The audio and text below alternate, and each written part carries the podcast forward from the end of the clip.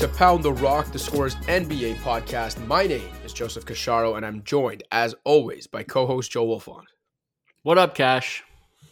What's up is that we are going to talk about a pretty insane Western Conference, and not insane in the in the sense that you know, like it's been some other years in the past of a few like just absolute juggernauts and a conference that is so much better than the East and this and that. It's an insane West this year because of just how jam packed and jumbled, especially in the middle of the conference it is. Like we've talked in previous years about a conference that's maybe tight and a race that'll go down to the wire, but this is truly out of this world. As of January 18th, which is the day we're recording this pod, more than halfway through the season, just five games separate third from 11th, and three games separate fifth from 13th.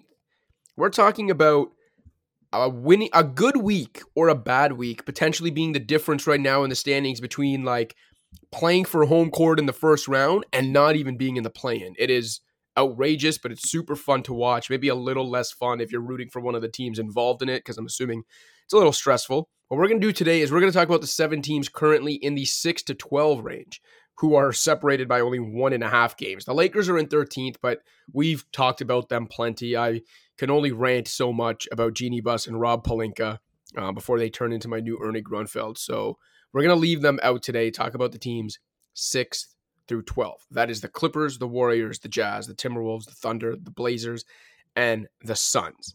And the way we discussed doing this pod is that we're going to, for five of those teams, we're going to touch on them a little quicker. But the two that we want to spend the biggest segments on today are the two teams that are actually currently tied for 10th the Thunder and the Trailblazers. So I'll leave it up to you, Wolfond, where you want to start Oklahoma City or Portland.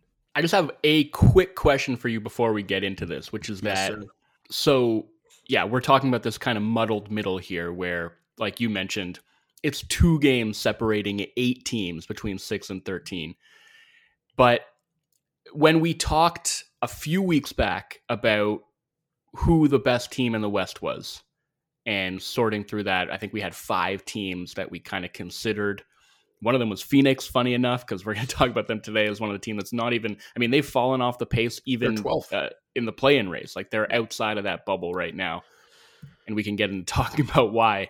But at the time when we talked about the Grizzlies, and I said that I thought they had the goods to make it out of the West this year, you were skeptical. You said you felt like they weren't quite there yet. They were a piece away.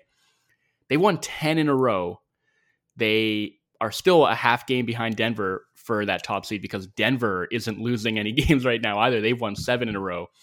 But the Grizzlies have the best net rating in the conference. I think on balance, they've looked like the best team, like if we're talking start to finish. And I'm just wondering if that has changed your opinion at all about whether they do have what it takes to come out of this conference this year. I think they have what it takes. Like I, I would not be shocked if they won the West. Like I do think they're that good. I think they're legit. You know how I feel about Ja and just this team's like perennial ability to get maybe more out of themselves than everyone else thinks they can. But I do still think that if I had to pick, I wouldn't pick them. Like I would pick Denver over them in hmm. a you know a best of seven series. If you gave me Grizzlies or the field in the West, even a bunch of teams that don't seem as good as them, I would still take the field. Like I think they're very much in the mix and have the ability to get out of the West. They're good enough to do that, but I still wouldn't pick them as my team to beat. I would pick Denver over them for sure. And, you know, obviously we'll see when the playoffs roll around if there's maybe another, like if the Warriors are healthy, whatever. But even right now, as good as they're playing, I would still say I'd have them as the second best team in the West, which is also, you know, even though it's only a half game, it is where they are in the standings.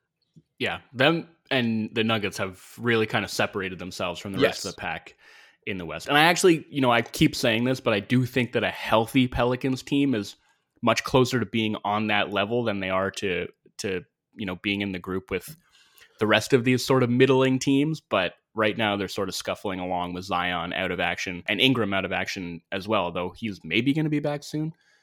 Yeah, I hope um, so.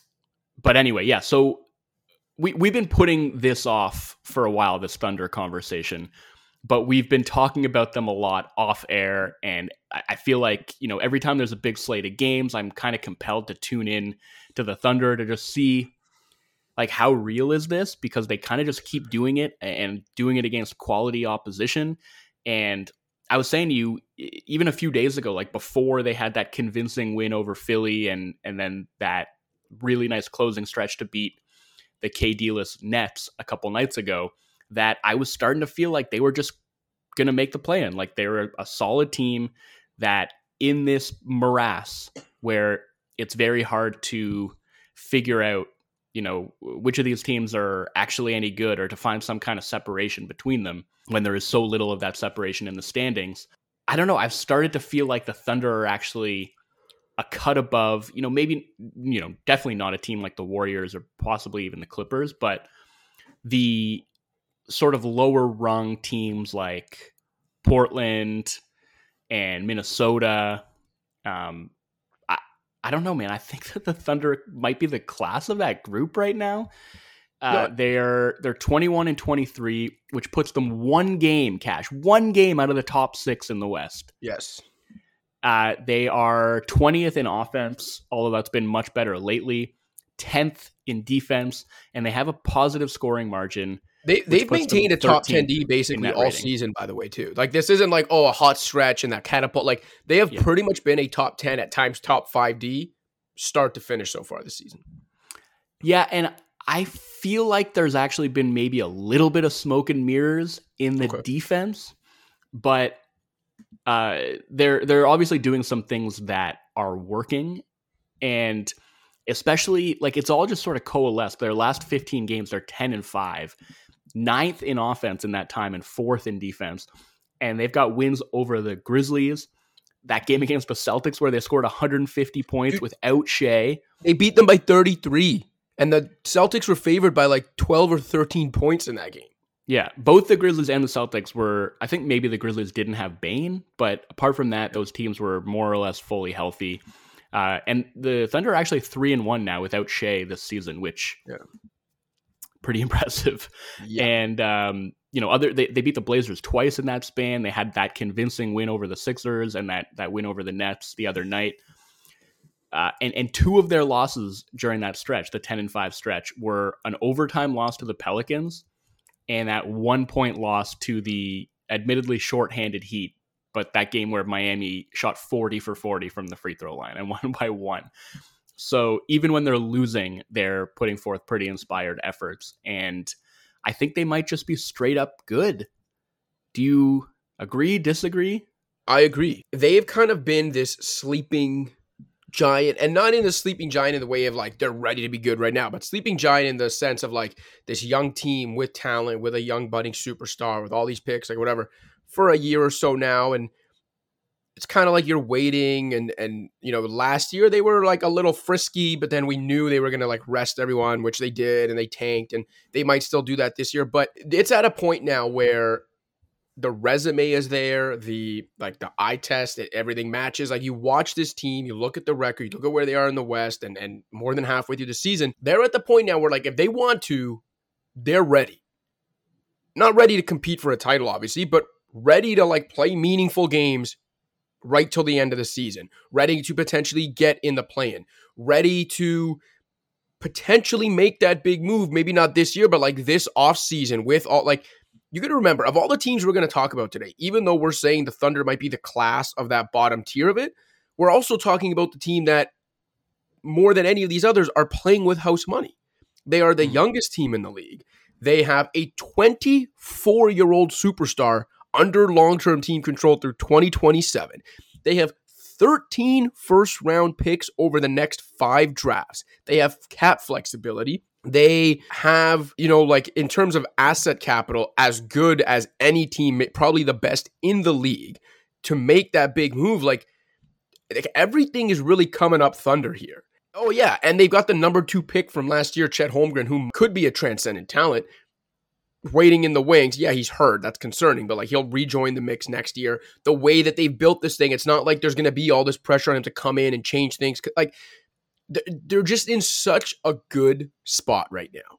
And I think they maybe have some decisions to make down the stretch of this year. Like I do wonder whether they look at it as like, look, this is nice, but we could use just one more infusion of young talent. And so we'll take the foot off the gas and and strategically rest guys and make sure we don't get into the play in because there's the thing too. If you get into the play in as the Thunder, or conversely, if you're a team that has to play the Thunder in a play in, you should be scared shitless because whatever you think of the Thunder, whether you think the defense is smoke and mirrors, whether you think guys outside of Shai aren't that good, like Shai Gilgeous-Alexander has elevated himself to the point where you do not want to play him in a one game like win or go home situation.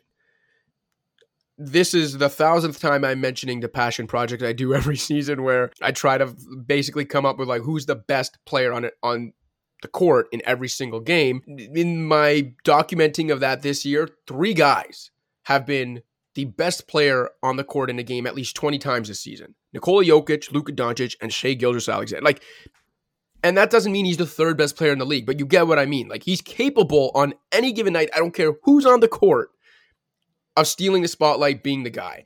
And I wouldn't want to be a team like, even, you know, we're going to talk about some teams today that have genuine championship aspirations. Mm-hmm. Like even if you're the Suns and you get healthy, and sure, maybe people listening to this are going to roll their eyes and say, "There's no fucking way the Suns are losing a you know a play into the Thunder." But I'm just saying, if you're the Suns, given the difference in pressure and all that, like you want to play, a, you don't want to play a one game, obviously win or go home at all. But you especially don't want to do it against a team with a player like Shai Gilgeous-Alexander. So the, the Thunder just fascinate me. They excite the hell out of me. They're one of my favorite watches, and I'm really intrigued to see what they do down the stretch because they could fight like hell to get in the play in and give themselves a real chance to potentially snag one of the last two playoff seeds in the West. But they could also go the other way, still end up with a really good draft pick, add it to all this talent next year, or use it as another asset to make a very big move this year and come back next year very good. Um, all of which is to say, regardless of what happens this year, I think they're ready. And I think by next year, they're just a straight up good team. And that big move is coming within like the next year or so. Yeah, I mean, it kind of has to just because they don't have the roster space to house all of those draft picks, right? And like you mentioned, I mean, you take those five drafts and the 13 picks that they have, they could trade seven first round picks like right now and still have surplus first rounders in those next five drafts. So uh, I am very curious if or when they kind of hit the accelerator on this thing. I did want to ask you, okay, so that that project that you do, mm-hmm. uh, did you track that game against the Nets? And I want to know if you if you did do that game, who did you come out feeling was the best player in that game? I think I might have had Giddey.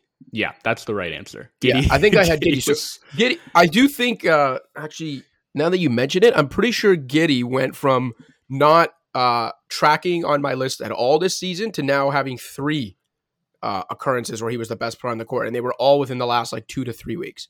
I uh, think. Yeah, I think each Giddey, of their last had, two, each of their I last had, two games, the one against Chicago and the one against yes. Brooklyn, I think he was the best yeah. player. So I've got Giddey up to three right now, but I had him as uh, as the best player on the court from either team in that win over the Nets, who were without uh, both Durant and Kyrie, or no, just Durant. No, Kyrie played, but I think Ben right. Simmons didn't. Right, and then the last game now they're without Kyrie. Right, okay, but yes. um, yeah, Giddey in that Brooklyn game was insane, and I want to get into talking about him a bit. But just like the Thunder as a whole, when I think about what's driven the kind of offensive improvement and how they're making it work, it's just the relentlessness, right? Like they just first of all, they're they're leading the NBA in drives by so much that it's a joke. They're averaging 10 more drives per game than any other team. The Knicks are second, and the gap between the Thunder and the Knicks is the same as the gap between the Knicks and the 19th highest driving frequency team in the league. Like that. Having Shai helps. Shai is the biggest part of that, without a doubt. But it's not just Shai, right? It's also Lu Dort, who is just yeah. an absolute bulldozer of a driver. Straight up bowling ball. Uh, Jalen Williams, th- their rookie kind of guard slash wing slash, I'm not even really sure what he is, but I love him. I love his game. And then it's Giddey, right? Like he, his dribble drive game has really impressed me. And I will cop to, especially last year, being maybe relative to consensus, a little bit lukewarm on Giddey as a prospect. I think just because of the shooting limitations and I guess the kind of scoring limitations that I saw in general, I was kind of conceptualizing him as like a bigger, maybe slightly better Rubio with worse defense. All right. But even just in his second year, like he has already far outpaced that comp as a scorer. And the the driving game is the biggest part of that. Like obviously the size really does help when it comes to finishing around the rim. And, you know, he struggled finishing last year. He struggled finishing in the early part of this year, but lately he's just been absolute nails, both, you know, around the rim and kind of from that three to 10 foot range. But, you know, it's just he gets pretty low. He protects the ball. He's got a deceptively quick first step, I think. And he just gets to the basket. Like 40% of his shots are coming at the rim. And then also 35% of his shots are coming from floater range. And he's got a nice little floater as well. So that's 75% of his shots that are coming inside the paint, which is just super impressive, especially when, you know, now he's starting to really uh, finish and find the touch on those shots around the basket. So, uh, you know, he's been really impressive. And obviously, like the passing is the thing that popped right away. Like even last year when I was uh, and and that's where I was kind of coming up with that Rubio comparison, which is like you know maybe he'll struggle as a scorer, but the passing is really going to be there. And then if you're talking about like his size being an advantage, that also just gives him access to some of the passing reads that a smaller guard wouldn't have. And I just think over the last few weeks, he has been so impressive. He absolutely annihilated the Nets and the Bulls in the last couple of games. And um, it, it's coming together for him very, very nicely right now. Um, also, a really good cutter, right? Like he can do some special stuff with the ball in his hands, but off ball, uh, I like his activity and, and his nose for space as well. And that has amounted to him shooting 52% from two point range, which, um, again, the, the Rubio comparison was maybe a bit facile anyway, but Rubio, I don't think ever shot more than like 44% from two point range. Yeah. Giddey is very quickly proving himself to be like a pretty dynamic inside the arc scorer. Uh, if that jumper does ever come around to the point that he's like a threat from outside, and especially to pull off of the dribble, it's going to be scary. Um, so it's it's like that driving game from you know from Giddey, from Dort, obviously from Shai, from Jalen Williams, from this entire team. That has Jalen Williams has been really good, by the way. I, I really like him. Oh, he, he's just like again, like going back to the Giddey thing, right? Like just coming into the league with such an advanced feel for the game, like great decision maker, solid passer, also has a really nice floater game, I think, um, and just great connective playmaking chops. Like I think he he's got star potential. I yeah, think, I don't disagree. consider you know his physical tools and and the way that he could maybe be an impact defender as well. Yeah. All right. So you're um, saying though about the uh, their driving game as a team? Well, I just think that is what has sort of helped them overcome their shooting limitations, right? And you think of okay, if you can't shoot, you can't really space the floor. Does that allow opposing teams to pack the paint and that closes off those driving gaps? But when you have somebody like Shai, who even when you kind of load up on him, uh, he can just sort of like slither his way through space. And then you think of somebody like Dort, who you can load up on him and he can just break through the wall anyway it's kind of like they make up for what they lack in off ball gravity with tremendous on ball gravity. Yeah. And they're that's funky. the way they're able to draw defensive attention. And then even if it's not like kickouts to three point shooters, it's like laydowns or kickouts to cutters or things like that where um, I think it's been really impressive. And I mentioned like first in drives by a mile, second to the Lakers in rim frequency, and the three point shooting has actually started to trend up recently you know, thanks in no small part to Isaiah Joe, who, you know, the Sixers cast off, who is uh, just a dead eyed three point shooter. And he's also one of these guys, you know, like Trey Murphy, we talk about, you know, Eric Gordon's another one of these guys who they like spot up five to seven feet behind the three point line. And they've just got incredible range and accuracy out to, you know, 28, 30 feet. Dude, also a tremendous shooter on the move.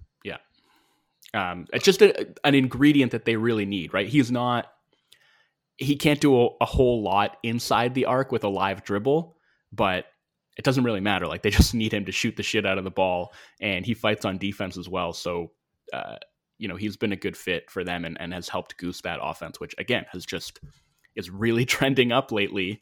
And I don't know if it's going to last, but uh, they're playing some excellent basketball at both ends of the floor right now.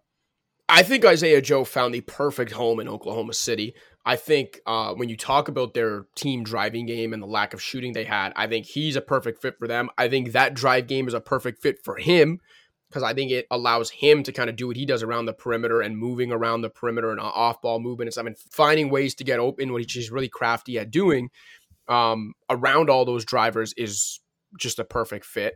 He was actually the captain of uh, my all nobody team this year because he did technically still fit the bill as a guy who was never a first round pick and who came into the season with less than a thousand minutes played, who I think has now turned himself into a legit NBA rotation player. I think he's like top five, top three or top five in terms of on off net league wide. Mm. I just think, and you know, obviously it doesn't mean he's their most valuable player, but I just think he filled like such a glaring need for them in such an obvious way that it's you know that's why these numbers are what they are. Like you mentioned, he's also fighting at least on defense. But uh, I do still think, like when you talk about that big move that's going to come, or just ways they can even address issues in the present, I still do think shooting and a big man, like a big man of the future, to yeah. pair with this core is what they need. And if they could find one of those, like it doesn't even have to be, you know, the big move for the next disgruntled superstar, although they are very much in the mix for that based on their asset capital. It could even just be like using some, not all of their assets to get a quote unquote big man of the future to pair with them. And I know Chet Holmgren's obviously again waiting in the wings, but yeah, there there are other things they can do that could get make them better right now if they did want to go for it or like try to make the playoffs this year. And that's why I think they're so fascinating. Do you think they will this season? Yeah. No. Me neither. I think they would probably rather keep the arrows in the quiver. I, look, the the move that I would love to see them make, and I don't even think this is necessarily good business, uh, but just for my personal enjoyment, because I've loved watching this team, and I think this would be such a great piece to add to it.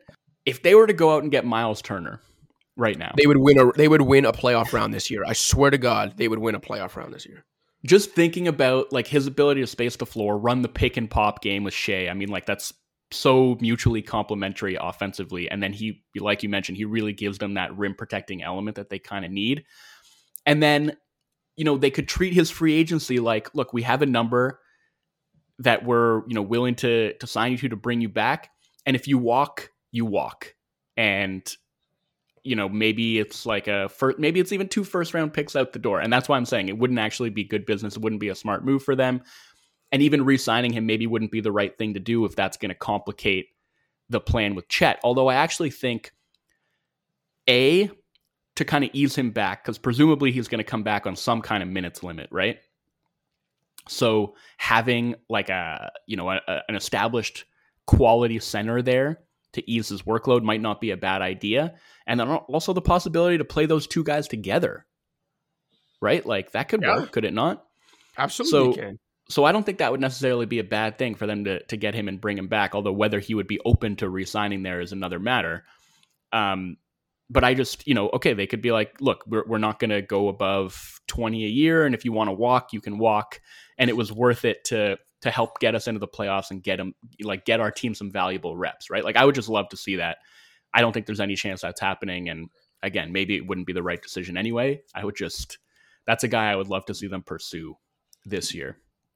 Um somebody like Zach LaVine too, like if he became available, I th- think could be a pretty nice fit there. Uh, although maybe you know he wouldn't fit their di- their defensive identity. Yeah, and I do wonder with LaVine, just because he's on that big new contract with some injury concern, like, and it would take, you know, not all, but a decent amount of some like those assets that they've been saving. I, I wonder if he's just, as harsh as it may sound, like too much of a diminished asset for them to use like that treasure trove of assets on. I, I don't know because of the contract and because of the injuries. I don't know that it would take a treasure trove of assets to get him. I think That's it would just fair. be the willingness to take on that deal. And obviously, right. like something would have to go at the door and they'd have to find the matching salary. Yeah. Which would frankly be the toughest part, right? Like they'd yes. probably have to include Dort in that. Right. Because other than Shai, who's already signed the big long term deal, like they don't have big money guys because these guys yeah. are all young and on their rookie scales. Yeah. So they'd have to sort of cobble it together and, and Dort would be the centerpiece, I guess. And that I don't know, that might hurt. I just feel right.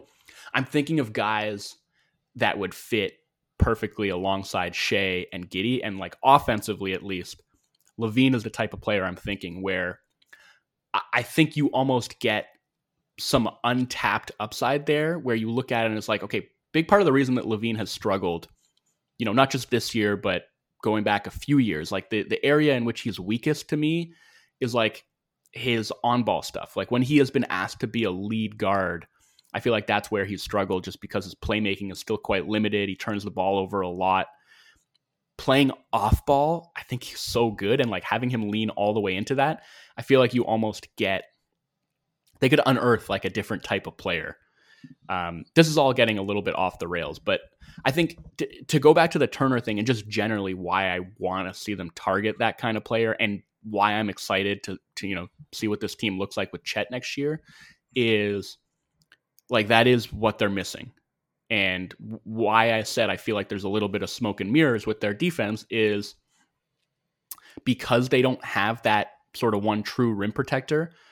Um, you know, it's really a shame that Darius Bazley has like no offensive game whatsoever, right? Because he is pretty easily, I think, their best rim protector. But yeah, because they don't have that, they sort of have to do the rim protection by committee thing, and they actually defend pretty similarly. I feel like to the way the Raptors do, where it's a ton of help. Guys are like really getting in the gaps and there's a lot of overloading and they stunt pretty aggressively off of the strong side corner and they're just you know they're, they're applying pressure on the ball and they're trying to turn you over and i actually think they're executing that system better than the raptors are this year like yeah, they, there's no doubt about that um, they're getting lucky with opponent shooting and at the same time they have i think one of the best defensive field goal percentages at the rim so in spite of lacking that one guy who can do it on his own collectively they're doing a really good job of of shutting that off. But there's some like indicators where I'm like, eh, um, you know, because of all the stuff that they have to do uh, in terms of their help, and also because I, I still think their containment at the point of attack is not that great. Like Shai has been much better, but I, I feel like it's still you know maybe nets out as like average in terms of his point of attack defense. I think Giddey still has a ways to go in that regard. Jalen Williams too, like that combined with like all of their aggressive help concepts leads to them giving up a lot of shots at the rim, giving up a lot of corner threes, just like a lot of high value shots in general. They foul a ton and they get murdered on their own glass. So um, they're getting by on just being able to like suppress opponent shooting right now. And maybe them being able to do that at the rim is like sustainable because of like all the help that they're sending there. But they're also getting lucky i think on opponent threes. And i don't know that at the end of the day they're actually a top 10 defense but it's been really impressive that they've just been able to get to that level with the personnel that they have. Yeah, and like I said, they just remain a fascinating, not just watch for me on a night to night basis, which they are fun as hell, but just fascinating in terms of what they do uh, or don't do the rest of this season and then what they do this summer because I think that's when things really really get interesting and fun in Oklahoma City. Yeah, can I just ask you one more thing before we pivot? Sure can. Where where does Poku fit on, fit into all this for you? Uh probably nowhere. Um or like I don't know, maybe I You're getting, I you're getting off the island? I'm not getting off the island, but like I I thought there was a stretch early in the season where he looked really solid and again, when you add that to the way he finished last season, I was like, all right, there, here he comes. Like, but then he got hurt, but he had started, you know, losing minutes before he got hurt, and his play started to diminish again. So I don't know. I just think he's too inconsistent and still too raw at this point to like for me to say he's 100% in this core. Mm-hmm. But I'm not off the island and like I'm not off the island thinking he's going to be a good NBA player someday, whenever that day may be. Maybe it's just not in Oklahoma City, and maybe he's part of you know an outgoing package um, for a disgruntled star at some point in the next year or two. I'd be very curious what his trade value is like around the league. Like if they were, yeah, so would I. Intent on using him as trade bait rather than as a long term piece, which I'm not sure. I mean, they they obviously really had eyes for him in the draft, right? Like they they traded up to get him, traded one of their future first to move up, and it's been a rocky road. But I do think for the bulk of this season when he's played, he's looked like an NBA rotation player. Like that's the yeah. highest compliment I could give him. You know, yeah. the bar was pretty much on the floor coming into this season after how he looked in his first two, but uh, he flashed. You, the last two months of last season, he was legit solid. Yeah, so I don't know. I mean, he's he had a like I think it was like a small fracture in his leg that yeah. that was the injury. So yeah, um, he's been out for a while. I don't know when he's going to be back, but that's that's one of the, maybe the the sneaky big questions that I have about all this is like, is he part of that? Is he yeah. a trade piece? What could he bring back if he is a trade piece? Um, very interesting. But yeah, let's uh, let's pivot over to the Blazers. Yeah, we, we went long on the Thunder. I don't think we need to go as long on this on the Blazers, and then we'll rip through some of the other teams. But Portland, look, I talked early in the season about why I thought they were for real, at least as a play-in, if not more than that. Um, obviously, Dame was back, and they had more length and defensive upside around him than maybe ever before. Simons coming into his own. Gary Payton II eventually joining the fold, which he did. The way Jerami Grant was playing, Josh Hart. Nurkic starting to look like he was regaining his form. And yet, here we sit, and they're still bottom nine on defense. They're 22nd with a good but not great offense that ranks 11th. They've lost 10 of their last 14. They are still very, very Dame reliant.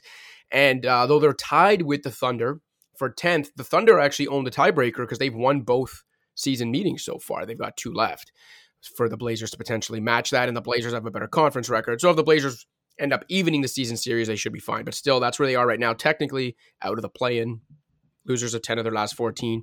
Uh, what's your take on this team? I know you were never nearly the believer in them that I was. We've seen kind of the good and the bad from this team this year, and the way it's balancing out, they're probably a slightly below 500, if not maybe 500 team that's very Dame reliant and still isn't good defensively, even though roster wise, like I feel like they should be better defensively, though it's hard to be good defensively when you've got Damon Simons the point of attack. Anyway, your thoughts?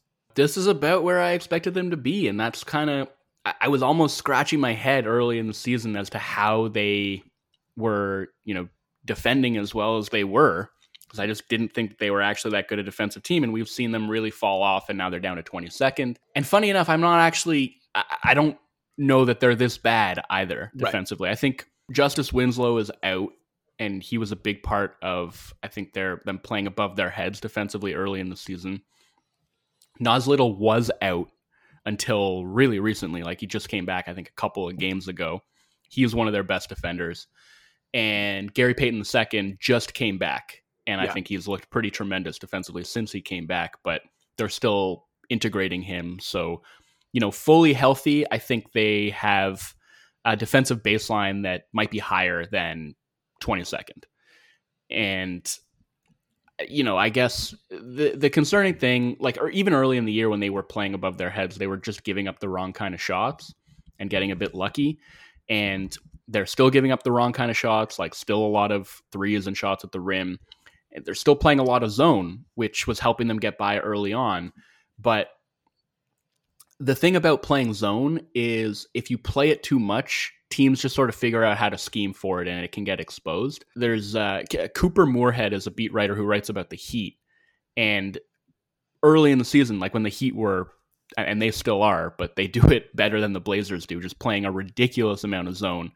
He had a stat in there about how, on average, zone defense allows like 0.9 points per possession before Christmas and like okay. 1.1 points per possession afterwards. Like that's actually a really, really, interesting find. Yeah, it was a great, great little nugget in one of his pieces, yeah. and I just thought that was a, a really clean demonstration of how zone can get schemed for the more that opponents see it. So I feel like that started to happen with Portland a little bit. And then I also just think, even though they haven't been quite as aggressive with their ball screen coverage as they were last season, I'm still not convinced that having their bigs, you know, hedge or or even playing up to touch is the right scheme for this group, just given how small they often are on the backside of that. And, you know, even with those two bigs, like with Nurkic and Eubanks, like they're not always the best at actually getting up there and preventing guards from turning the corner. And so often it's like that coverage just gets beat and then they're dealing with shorthanded rotations on the backside. And I don't know. I don't know if that is the right scheme for them. But, you know, generally, look, Dame's been insane offensively. Yeah. I, I really important qualifier there. Like offensively, he's been unbelievable, averaging 39 and 7 over his last 6 games. But the Blazers are 2 and 4 in those games in part because Dame has been awful defensively. You know, and I've I think I've seen in a couple places or heard like people saying that they feel like he has been better defensively this year. I haven't really seen that to be perfectly honest. And you know, especially the off-ball stuff, I just feel like he he ball watches, he's out of position a lot. His low man rotations are not good. Um, so he's been a big part of the problem, but I, I don't know. It's hard to lay too much of this at his feet because he's been out of this world offensively. The Blazers have actually been really good with him on the floor. And I think just in terms of like the shooting is always going to be there, but like his pacing, his driving, his playmaking, um, like the, the way that they're using him off ball, maybe a little bit more than they have in the past. And I think that's interesting because like when they do that, teams will kind of play him on the high side, right? Like they want to do what they can to prevent him from coming to get those handoffs or coming off of pin downs and getting clean looks. And he's done a good job of kind of leveraging that to cut back door and get into the middle of the floor that way and just find different ways to to draw attention, whether he's on the ball or off. You know, like kind of uh, taking a page out of Steph Curry's book a little bit. And I think that's been cool. So look, their their offense is great. Their defense is not, and this is what it nets out to. I think is them being a kind of average 500 ish, maybe slightly better than that when they're fully healthy type of team. And um, that's I don't know that that's sort of where I come down on them. I guess if I was you know we're, we're sussing this out and trying to figure out which of these teams are actually going to make the play in at the end of the day, I think they'll be there. So, but beyond that, I don't have you know any particular expectations. Yeah, and look, that's a you know technically a step up from last year when Dame missed most of the season and they went into the tank. You know, getting back in the play-in is a step in the right direction, but I think given the moves they made, given the way the season started and I think internally they would definitely say that's a disappointment. And so I do wonder, um, although they've got Dame locked up now and they clearly made moves to try to, you know, put the best team around them, if it's very obvious, like they're they are just a playing team and not much more, it's like, well, Jerami Grant's gonna be a free agent. Do they do they trade him? Right? Because they realize they're not gonna be anything more this year, or do they keep him because you don't want to diminish an already mediocre team you know, in Dame's return season when he has recommitted to your franchise. Like it's a, they're in kind of a delicate situation too, right? Because it's very easy to say, well, you know, you're a capped out team going nowhere, and so you should just trade that guy for picks. But it's it's a lot easier to say that from our vantage point than it is if you're actually in the Blazers organization and you've got a guy like Dame who has committed to you over and over and over again. And yes, you've paid him very handsomely to do that, but still, at, at a certain point, it's like if you're going to keep him and, and pay him to stay and he has recommitted to you, you don't really want to be like, hey, we know you recommitted at this stage of your career and we still want to keep you. But look, it's another lost season. So now we're going to trade arguably the second best player on this team and probably miss the play in because of it. I don't know. It's it's a very delicate dance that they'll have to do over the next little while. Yeah. And I, that, I that's like the bit of that's the bit of leverage that he kind of ceded to them though by yeah no, by right. extending his contract is like you know I think there is obviously a lot of mutual respect and mutual trust between him and the organization, but it's like if he really wanted to put the screws to them, what does he have to threaten them with? Like the, they're like, you're never gonna leave. We know you're never gonna leave. Yeah. Otherwise, you're gonna have to walk back all that stuff you said in the media about how you're never gonna leave. And I, I don't know that like any of that actually matters, but uh, at the end of the day, it's like they could look at it one of two ways. They could say, well, you've been like such a good and loyal soldier, and like we owe it to you to keep this team as competitive as it can possibly be while you're here. Or they can say, well, you're committed long term, you're not going anywhere. We can afford to take a step back in the present to try and improve our long term outlook. But I think the problem is, is like we're getting into the you know the period of Dame's career that is like late prime, right? Yep. How much longer is that going to last? And if they're thinking a couple years down the road, well, you know they have to think about whether Dame is going to be as good as he is now, and maybe right now is the time for them to to push as hard as they can. I just don't know how high the ceiling is realistically going to be, but you know, to bring yeah. it back to Grant, I, I, find it hard to believe that they're act, like they, they would trade him, which means that they have to re-sign him Right, and that and again, that's where you start. Look, I, I, we both like Grant. Like he, he's a really good player. He's having a tremendous season, but you know he's making what 20, 20 and a half right now, and I agree with you. I don't think they'll trade him, and therefore I think they'll basically have to resign him. And then I wonder if his next contract ends up an overpay, right? Like I know we're getting ahead of ourselves now. It's just you can kind of start to see again how they might get themselves on this kind of treadmill of mediocrity and stuck in the middle just based on them trying to appease Dame, which I understand. Like that's why I say it's a delicate dance. It's it's not this isn't your standard like oh well they, they should just make these obvious moves. And it's like they're not that good. Trade Jerami Grant get a pick out of it. Like it's it's a lot more complicated than that um, in these situations. What about hart? Because he's got i think i think it might even be like a mutual option for next season. He's got some weird stipulation in his contract uh, where it's like there's a player option but also a non-guarantee. So yeah. uh, and if something I, like 13 million, which is, uh, you know, that's toeing I, the line, I guess, where I think you would, but he would probably opt out, right? Like, because even if right, he were because, to get, even even if you were to only get mid level money, like if he could get it for you know three years or something exactly. like that, then that's almost twenty so, million more guaranteed, right, over the life of that contract for a player that like is in that caliber of the league, where it's like he's good and I like him, but know, maybe he has a down year next year and then he doesn't get that. But like I think if you're a Josh Hart type of player and it's, you know, 13ish million dollar player option or say 3 year 30 33 million dollar deal, you take the long-term guaranteed money because you're not the caliber of player that can really play yourself into something much bigger than that. Yeah. But I also then wonder if maybe this is a situation where you can just find a mutually beneficial deal like for both sides because he could look at the market and be like okay, I'm probably not going to get anything more than mid level money. And the Blazers could see the same thing and say, well, why don't we give you like 13 million a year or something like that? And that that's palatable for us. And that's more than you could get on the open market. You know, maybe like similar to the Covington deal with the with the Clippers, you know, or like I'm sure there's some others that, that I could rattle off if you gave me more time, but something like that where yeah, um, that that kind of middle ground benefits both sides. And maybe they look at that and say no we are we are going to be able to work out that type of deal so we're not going to try and get out ahead of this and trade you now. Because he also is super important i think to what they're doing. And you know Very we talk so. about having to insulate their backcourt defensively they need wings who can do that and he he's a big part of it yeah um, definitely feels like a different tone and mood you know as we wrap up the Blazers conversation than when we wrapped up the Thunder conversation. Two franchises, I'd say, maybe not quite opposite directions. I don't want to make it seem like the Blazers are like headed to hell, but somewhat opposite directions.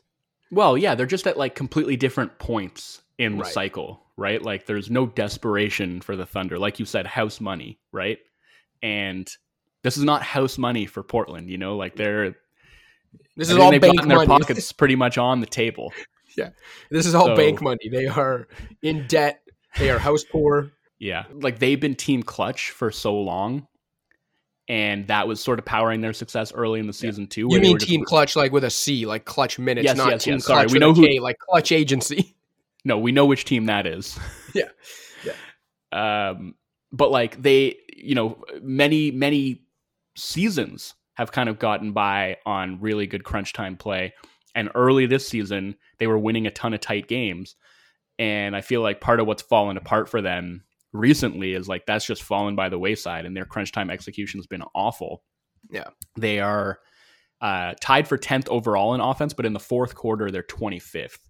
And I think a lot of the, the nice stuff that they've done with their offense just sort of falls by the wayside, I think, late in games where everything goes kind of static. It becomes more Dame reliant. You know, they get away from doing the off ball stuff with him that they do in the rest of the game, and it's it's been kind of ugly. So um, maybe a good reminder that uh, you know. T- maybe there are exceptions to this and like players who are exceptions to this, but crunch time play is generally variable and i don't know yeah. that it's like part of the identity of a team is like that they're good in the clutch i think a lot of it does come down to um, luck you know yeah no and and i think look obviously having a player like damian lillard or having a true blue superstar in the most um superstar impacted or superstar dependent league would definitely help you and gives you a leg up in crunch time. But yeah, I mean, I agree with you that for the most part, overall, like season long performance in crunch time is very variable and luck based. And you could say that for any sport. Like if there's any football fans listening to this right now, the Minnesota Vikings this year ha- ended up with, I think, 13 wins, 12 or 13 wins, but they won a ridiculous amount of one score games and won a ridiculous amount of games that came down to the wire. And they ended up with this ridiculous record that they were nowhere near as good as. And then they lost in the wild card round to a Giants team that on paper was not as good as them, but like record wise was a lot closer to them than it seemed because Minnesota had won all these close games. And so, yes, it's like obviously it's better to win them than to lose them. But when you're talking about trying to assess how good a team is, always keep in mind if a team is like barely scraping by to get all those wins because on balance, you know, if a team's 11 and 0 in crunch time games when the average would be 5 or 6 wins in that, like they're probably not as good as their record indicates.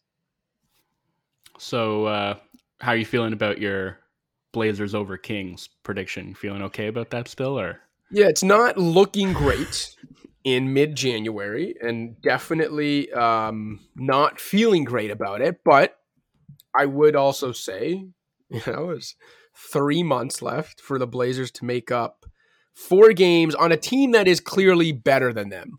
I will give you that. But let's just see how the season plays out. Okay. I'm not, re- I'm not ready to concede in January. Anyway, let's take the break come back, and I swear to God, we're doing the rest of these five teams in five minutes or less. I will cut each other. We will cut each other off if it hits five minutes and one of us is still talking. What's up, Pound the Rock listeners? Just a friendly reminder to rate, review, and subscribe to the show on iTunes, SoundCloud, Stitcher, Spotify, or wherever else you get your podcasts. You can also check out the Scores Fantasy Football podcast with Justin Boone. And in case you haven't already, download the Score app, available on iPhone and Android. That's where you can find all of our feature content, as well as live scores, updates, and breaking news. And don't forget to check out the Scores YouTube page for an informative yet light-hearted dive into the sports world's trending topics. Now back to the show. All right, Wolfond, we still have to talk Clippers, Warriors, Jazz, Timberwolves, Suns. You pick where we're going first. Uh, how about Wolves? How about them Wolves? The Timberwolves are currently 22 and 23. I mean, it almost feels like a waste of time for me to even tell you what their record is, not just because it, it might be different when people are listening, but because all these teams are so close that it's like, really, what's the difference right now between being a half game up, a half game out? But they are currently ninth. If the postseason were to start today, they would be hosting the Thunder in the 9 10 game to see who goes on to play for eighth. Uh, Karl-Anthony Towns. But again, only a out. half game, only a half game out of being out of the play in entirely. yeah, and probably the streakiest team this season. Like I feel like they are perpetually on a three or four game winning or losing streak this year. Um, Karl-Anthony Towns remains out right now. There are some nights where Rudy Gobert still looks like an absolute defensive monster whose you know defensive impact makes him one of the most impactful players in the league. And there are a lot of nights where it looks like holy shit, the Timberwolves really dug themselves a hole by trading for this guy because he's clearly lost a step. Um, Anthony Edwards, you know, I think on balance has been very good. He's had nights where he's looked tremendous. I think there's been nights where he hasn't been engaged enough too, though, especially with Karl-Anthony Towns out. So I, I just think they are very much what their up and down season appears to be. And in the end, the balance of that usually is you're a very mediocre 500 ish team. That's probably what they are. Yeah, and I would love to say, wow, look, you know, they've kind of ridden out this stretch with Towns on the sidelines. They've weathered it and like they're kind of treading water here and just wait till he gets back and all these things are going to click. But I have no confidence in saying that, you know, because it didn't really feel like they figured anything out with him in the lineup. And so I'm not ready to say, oh, you know, Towns is going to come back and suddenly like their improved defense is going to sustain itself and their offense is just going to come back up because their best offensive player is back in the mix. Like it just it doesn't work that way in general a lot of the time, but it certainly doesn't work that way for this team that has just been like you said so variable, so inconsistent from night to night. I do want to spotlight Edwards because I think he's been awesome lately and with lately, Towns out and him really stepping up and shouldering that offensive load and being like the clear cut number one guy, lead ball handler. There are still some, you know, questionable decisions that he makes in terms of like, you know, the shoot pass balance and like pick and roll playmaking is a little bit mechanical. Um, he's not the most creative playmaker, but I think the decision making has tilted a lot more toward the positive side of the ledger recently and I just think his his kind of like determination as a scorer has been very impressive to me, and he's carried them through a lot of these games. I also think Kyle Anderson has been a big part of that, right? Like he, if you want to talk about the the playmaking element that they've been missing, and how both D'Lo and Edwards have sort of struggled to make you know to optimize Gobert to to make the two big thing work early in the season. I think Anderson might be their best passer like he, or he probably their best lob passer, if nothing else. And he has actually found maybe more synergy with Gobert than any of the other guys on the team. And he's done that while being, you know, a really disruptive force on defense. So that's been big. And then I think their bench has been better lately with Naz Reid kind of balling out. Taurean Prince was out for a while. He's come back and he's been a super important piece for them just because we talk about their lack of two way players. And he gives them uh, you know that that pretty important ingredient off of the bench. So you know, look, there there's a lot of talent here, and there is certainly a universe where Towns comes back and it does finally click. But I just like from what I've seen this season, I have no reason to feel confident in saying that's actually going to happen. Yeah, like I said, I think in the end they balance out as a very mediocre 500ish team that is a play-in team, and you know they got the talent in in a one game off to win it and maybe sneak in again as a bottom two playoff seed, but not much more than that. Going to take us to LA to talk Clippers, who are a 500 team that currently hold the last playoff proper spot in sixth, kind of the front of the pack of the teams we're talking about today. I laughed last night when after losing to the Sixers in a game Paul George and Kawhi Leonard played together, only the 16th game that that's happened this year. Uh, you know, Paul George talked about how they've been behind the eight ball in terms of injuries and lineups and guys in and out, and then said urgency starts now. Um, and yeah, I just had to laugh because it's like I don't know, like do, does anyone actually believe? Like when you say the urgency starts now, is Kawhi Leonard going to start playing back to backs? Paul George? I don't think so. Like you're going to magically make you and Kawhi like play more than 16 games per half season. They played 369 minutes together. And guess what? The Clippers are plus point plus 7.6 per 100 possessions in those minutes. We know that they're great when both those guys play together. Kawhi has looked really good lately. It seems like he's coming back into his own, but uh, like I've asked it a thousand times this season, I just, how can you have faith in this team's ability to really put a run together or really get going or have any faith in Kawhi and PG playing enough minutes together? Like, even if they just do a little more in the second half and you end up where it's like, you know, they play about seven, 800 total minutes together, 35 games together before the playoffs. Like, I'm sorry, I don't think that's enough to then go into the playoffs and think, okay, well, those guys are just both there now. And so they'll beat Denver and Memphis and maybe a healthy New Orleans and maybe a healthy Warriors and like everything will be fine. I just, I think we're at a point with the team where like we know that's not the case. They have good defense, but their offense is the worst by far of any contender, at least. They are 27th overall. Only the tank-tastic Hornets, Rockets, and Spurs are worse.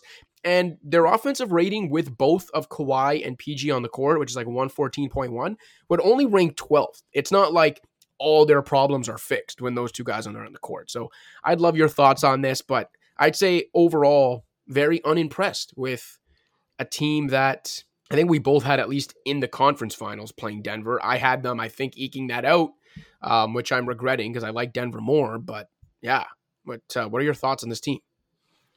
Uh, pretty similar to when we talked about them, you know, a few weeks back. Like they're, and I said at the time, like I think their defense can remain really good, but I don't see their offense getting up to, you know, even league average just because of how bad the process is. And it remains awful. Like this is apart from the Rockets, my least favorite team in the league to watch. Like it is such a slog. There and at least like, the Rockets provide comedy. it, it's yeah. I mean that's a good point. There's no maybe unintentional comedy, but uh, it's just so like station to station and I really have felt the lack of playmaking juice this season, maybe more than any others. And maybe that's just because the jump shooting isn't where it's been in the past, but uh, they, they still just like don't put a lot of pressure on the rim and they're are still like super jump shot reliant. But I was writing this piece about the Nuggets defense, right? So I didn't watch this game live, but I did go back to watch it afterwards. The game where the Nuggets the Nuggets just like absolutely shit kicked them. Were up by 38 points at one point in the first half. I was like, well, I got to watch that game and see what the Nuggets defense did. And there were some impressive moments from the Nuggets defense in that game. Like on balance, they were good. But what honestly jumped out to me more was just how many playmaking reads the Clippers missed. Like there were so many times where I was like, oh, okay, that guy's in the pocket and he's kind of wide open in the middle of the floor, didn't get the ball. Oh, there's somebody who slipped underneath and is wide open under the basket, yet no pass went there. Oh, there is a skip pass that was completely telegraphed where the tag man was already recovering to the corner before you even threw it. And you actually could have just hit the roller and gotten a wide open dunk, but you telegraphed the pass. Like that happened over and over and over again. And then it's like, once the initial read, you know, didn't go anywhere, once the initial action kind of stalled out, it's like okay, we're just going to ISO now, you know? Like they don't keep the gears moving. It just grinds down and there is still a lot of offensive talent here. Like enough for this to certainly be a better offensive team than it's been to this point. And to have some games where they absolutely explode because of their ability to score in isolation, to shoot the ball. But on balance, I just think because of that lack of you know north south juice that we talk about all the time the lack of playmaking like the lack of connectivity.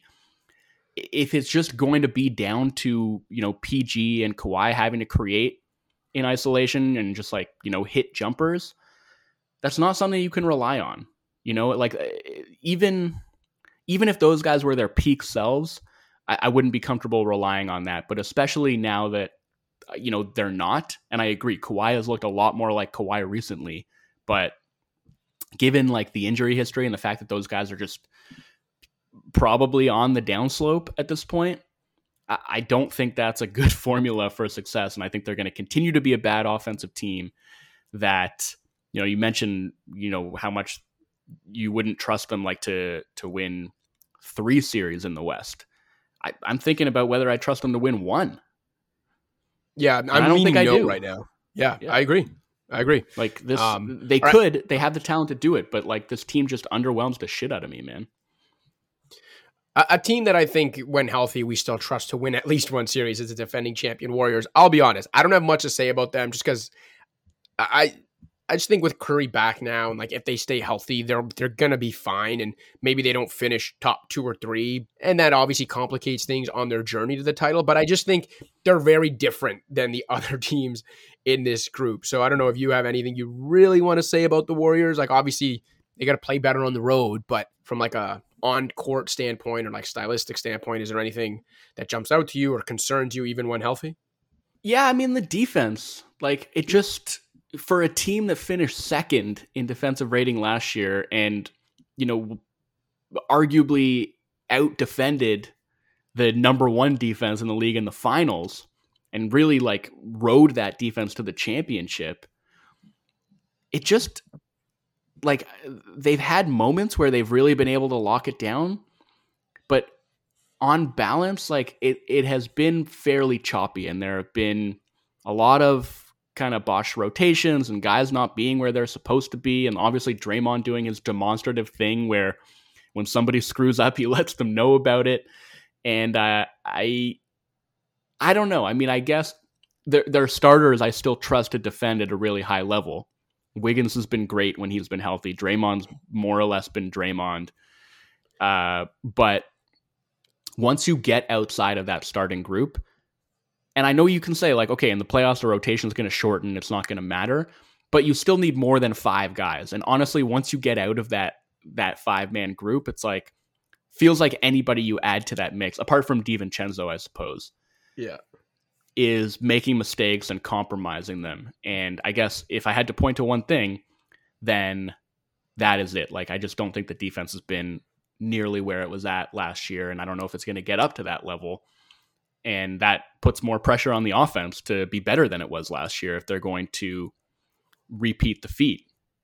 And I would have questions about whether they can do that. Their starting five is still absolutely murdering teams, and that's um, you know got to give you hope that again they stay healthy. You get into the playoffs when rotations shorten and your best players are what matters. Like they'll be fine, but again, you know when it comes to their versatility, when they go a bit smaller, when it's Poole in for Looney, like I just don't think Poole's been good enough this year, and like if he doesn't find a little more of what he had last year, I think that diminishes those more ver- you know seemingly versatile lineups. And yeah, DiVincenzo's been good, uh, but I don't know. I, I definitely think we're deep enough into the season where you can at least say the ceiling seems a bit lower. And their top players are so good, and Curry specifically, that like a lower ceiling is still probably a championship ceiling.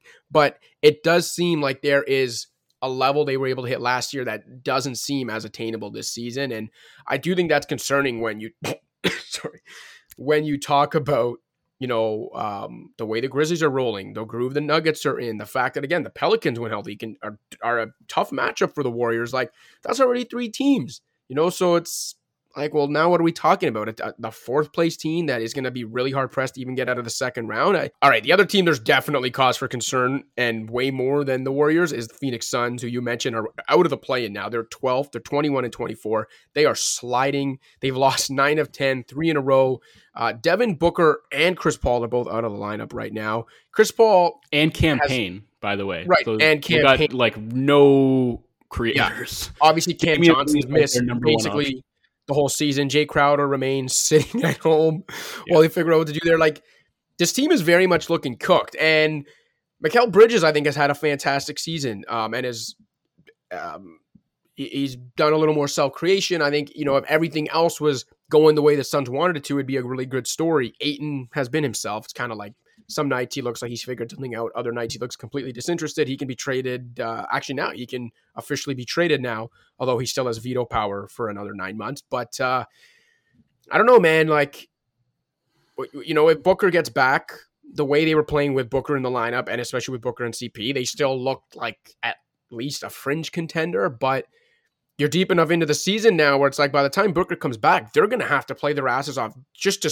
fight for their lives to even get in the play-in and let alone the top six. So yeah, like what are your what are your thoughts on Phoenix? Are you team it's not a season ending injury for Booker. He'll get back and they'll be fine. Even if they have to get in the play in, they'll make it to the playoffs proper out of that. And then from there they'll have as good a chance as anyone, or are you on team like shit's about to hit the fan here? I I think it's just so hard to judge. Like they yeah. really have had their season derailed by injuries you know, and I guess in Crowder's case, just absences uh, of one kind or another. Which, by the way, like, what was that whole thing about? He was like calling out the team for giving up on him. I didn't even see this. What? I can't remember who wrote the story, but he there was something about how he felt like the team was like pushing him out the door when from everything we'd heard early in the season, it seemed like it was his decision to sit out just because and maybe I guess in his mind them just wanting to start Cam Johnson over him was them pushing him out the door, but he made it seem like the this this fracture was more on the organization than it was on him, which I found very confusing. But that, yeah, generally it's confusing. like look, they haven't had Crowder all season. They basically haven't had Cam Johnson all season. They haven't had Booker for like the last month, and they've really struggled without Booker this year uh, because Chris Paul is not Chris Paul anymore. Like that is the reality. But could Chris Paul still be a dynamite, you know, complimentary guard when Booker's there? Yeah, I think he can be. And everyone's kind of been piling on Ayton lately because he hasn't really been able to step up in the absence of those guys. But again, look at the guards he's playing with. And for a guy who is a dependent offensive player, like how do you really expect that to yeah. go?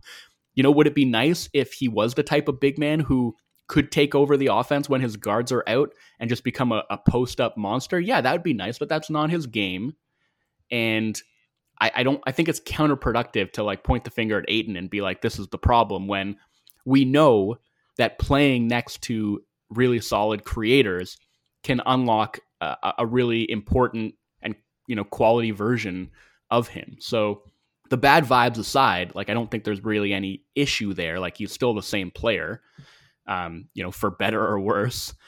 But you know, with both him and Bridges, it's like those guys are complementary players and they have nobody to complement right now. So it's not surprising to me that when like the team is starting uh, Damion Lee, who's been great, like all credit to Damion Lee, but he shouldn't be your number one option on offense, and Dwayne Washington shouldn't be your lead ball handler. Like when those guys are starting, obviously you're going to see a drop off in the quality of play from complementary guys like Bridges and Ayton. So I find it really hard to judge. I think fully healthy, this team is still good. Yeah. You know, good enough to win a playoff series, maybe not, but I don't think it's like like, you know, give up on this team, blow it up, trade Chris Paul necessarily uh, I just, you know, how far behind the eight ball, I guess, are they going to get before they do get healthy is the big question. Imagine Devin Booker gets back. Um, they make the playoffs, whatever. They are what you think they are with Devin Booker and Chris Paul both healthy and in the lineup. Would you pick them in a playoff series when healthy against any of Memphis, Denver, New Orleans, or Golden State? And if the answer is no, then we're saying they're a first round out. I mean, I don't th- like maybe I wouldn't pick them, but I it's not like it would be some kind of landslide either where Of course no, I couldn't, I where I couldn't that. see it going the no. other way.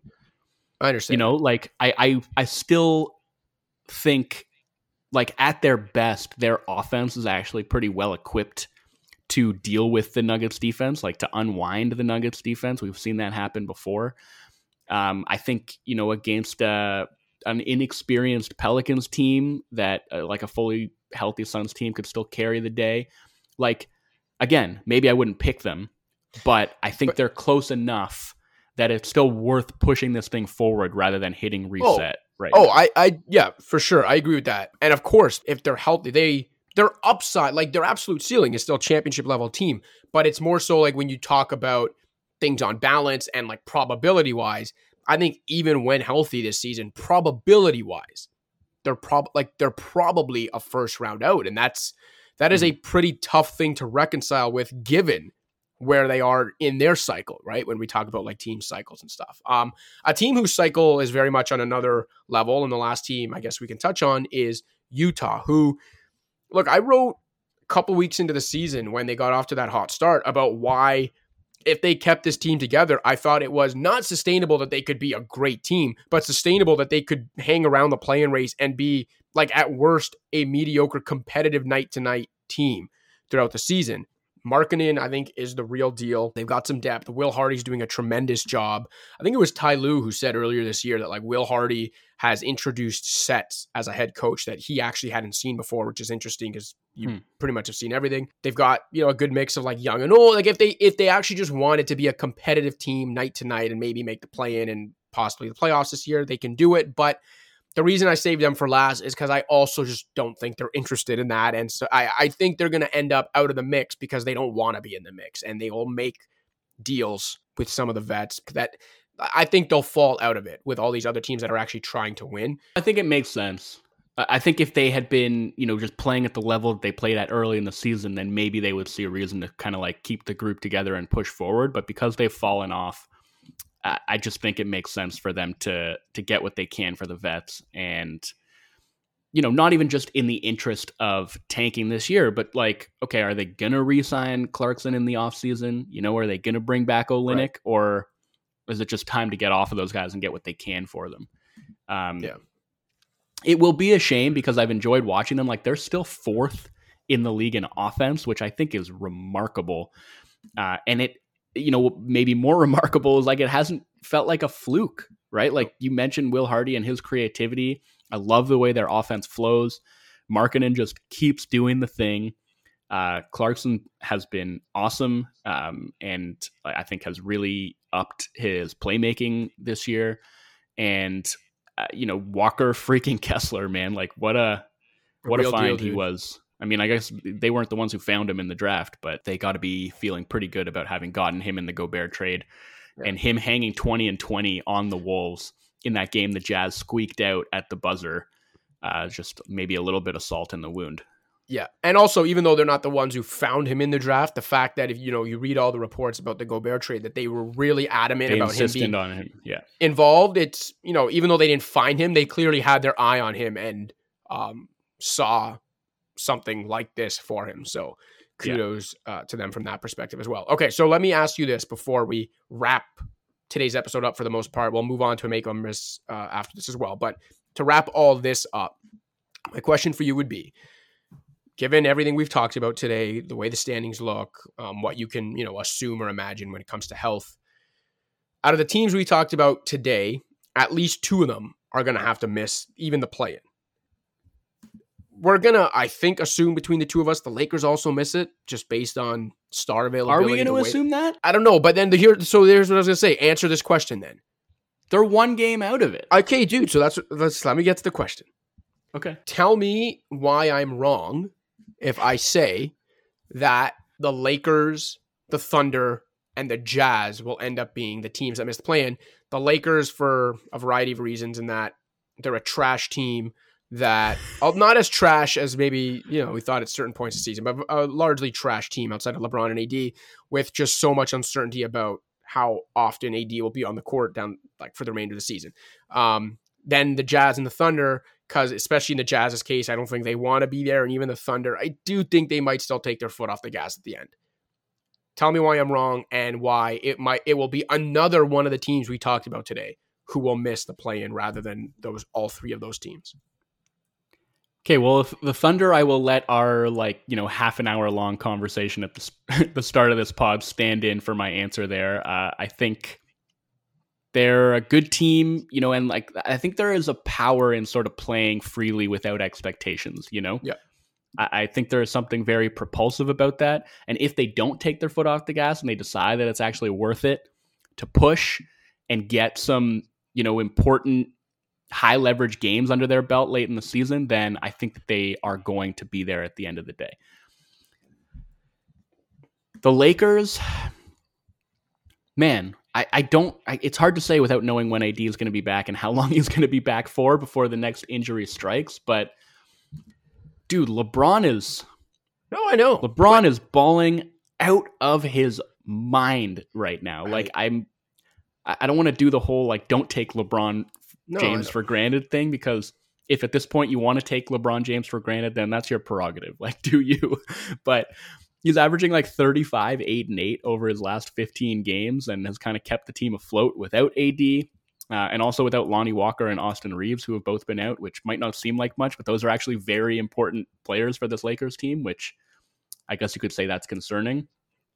I just think it's when you look at this morass of teams, like it's very hard to bet against a team that has LeBron James and Anthony Davis, and there is the variable of like what are they going to do at the trade deadline? Like maybe probably they will make some kind of move to improve. Okay, so then uh, are you if you put the Thunder and Lakers in? So we're in agreement on the Jazz, but then if you put the Thunder and Lakers in, then which two of the other teams we talked about today are coming out? Uh, exactly. I guess. I guess the Blazers. Yeah, but you you did say earlier that you do th- still think they're a play-in team, like they'll end up being a play-in team. Well, I guess I was wrong. All right, so then one more. Who is it? The Wolves? Like, could be the Wolves. Uh, I, I actually don't think it will be. Um, I think the Wolves will be there. So, yeah, what does that leave me with? It's the Warriors will be in that mix for sure. The Clippers should be fine, even though we don't think they're what they could have been. Or are you about to say that you think the Clippers are going to fall right out? Their Clippers aren't even going to make the no, play. I can't.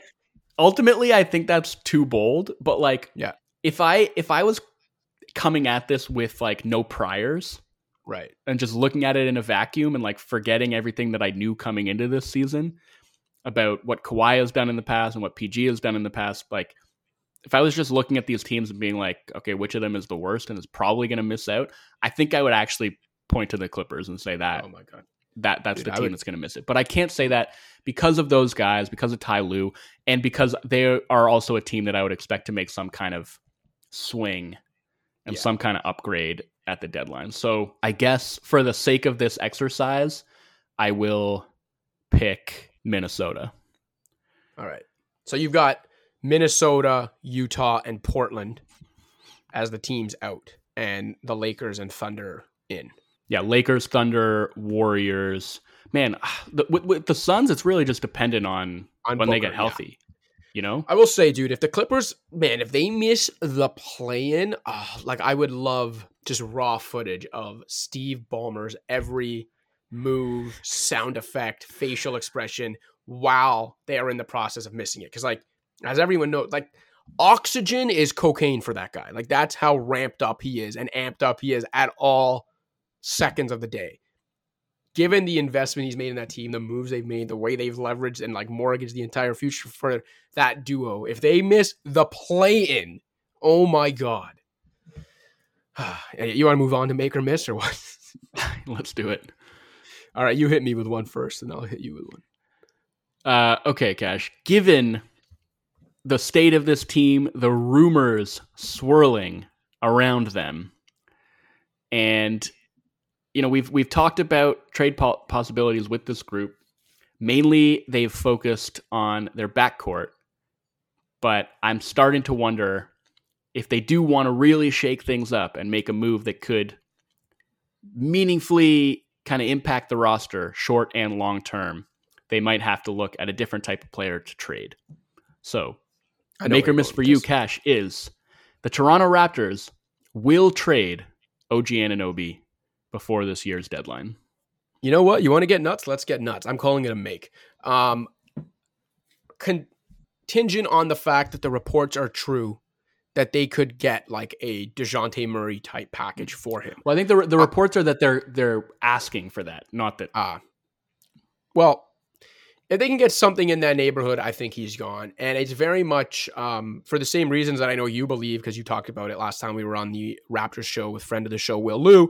Um, I'm very much in agreement with you that I think the best way or the best path towards being able to capitalize on some sort of overlapping primes between Pascal Siakam and Scottie Barnes is by trading OG Anunoby because of out of the guys, like if you don't want to trade Barnes or Siakam, which you obviously don't want to do, I think out of the remaining guys, OG has by far the most trade value because of his value as a 3 and D guy who's on a very team friendly contract right now for at least another year compared to Fred VanVleet and Gary Trent who are expiring contracts and whatever. And like that doesn't mean they won't trade them too, but I think if you can turn OG Anunoby into the value I think and clearly they think they can turn him into from a trade perspective this year and what's pretty much a lost season and then use some of that trade capital in conjunction with other stuff and another good pick this year to then chase whether it's a disgruntled superstar, whatever it is, but to like add depth and another good player around Siakam and OG and possibly still one of Gary or Fred,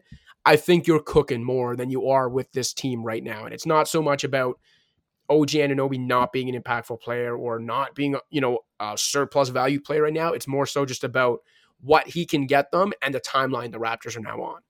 All right, my make or miss for you is despite being on pace to post just the 15th 21 point 11 assist season in NBA history, James Harden, who's quietly dominating offensively for a Sixers team that, though feels underwhelming, has won 16 of 20 and sits third in the East.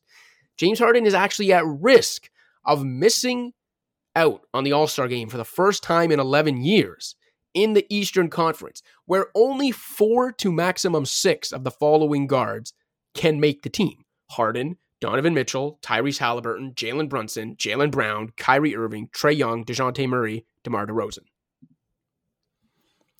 Man, you couldn't wait until our next episode to hit this no, one, eh? The next episode is going to be our All Star picks. And so if I want to do it as a make or miss, I think it'd be better to do it now. Uh, miss. I think it's close because you're saying he's at risk. And given all the names that you mentioned, I think it would be fair to say that he is at risk because there is a ton of just top down quality in the East, but especially in the guard department. It's going to be really hard to choose. But I, I, I think it would be crazy to leave Harden off. Like the only knock against him to me right now is time missed. Yeah. But I think by the time, you know, the All Star game actually rolls around, he won't have missed enough time to be disqualifying. And barring that, like I just think he's been obviously the defense is what it is at this point, but man, his his playmaking has been so good. I think he has done so much to unlock and Embiid offensively, and uh, you know, yeah, he's not the scorer that he once was. He doesn't have the burst and doesn't get to the rim the way that he used to, but I actually think he's made some important and subtle adaptations to his game to account for that. Where, you know, we talked early in the season about how he was exploring the mid range space a little bit more, um, getting in the post a little bit more, and shooting threes off of the catch, you know, like without hesitation for the first time that I can basically remember, and something we've been pleading for him to do for so long. Uh, I think he deserves credit for making those adjustments, and he really deserves credit for the way that he's passing the ball right now. And I just, you know, you mentioned his numbers, you mentioned Philly's team success. Uh, I think he has to be there. I do think it'll end up being close, but I think he will earn uh, another spot, which would be the 12th straight All Star selection for James Harden. Um, all right. I think we're good for today. And we are planning to come back Friday or potentially Saturday with an All Star Picks episode. So look out for that later this week.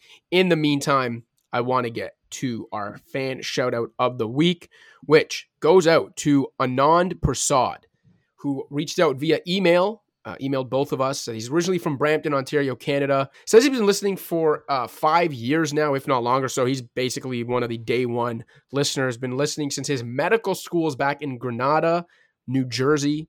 He's now in Tennessee, completing his residency. So uh, shout out to Non, first of all, for getting into the medical field and I think adding more value in this world than a couple of basketball podcasters. But uh, we'll let the people decide that. Um, he was kind enough to say that listening to Pound the Rock has made his trips to different places easier, and uh, we always love hearing that. So, uh, Anand, thank you for the email. Thank you for the years of support. I know you also uh, dropped a note in there about how you'd love to see some more YouTube content from us, and like specifically Pound the Rock podcast content on YouTube. A reminder that uh, you can check YouTube once in a while. Some of our make or miss segments uh, end up on there, not every time, but sometimes.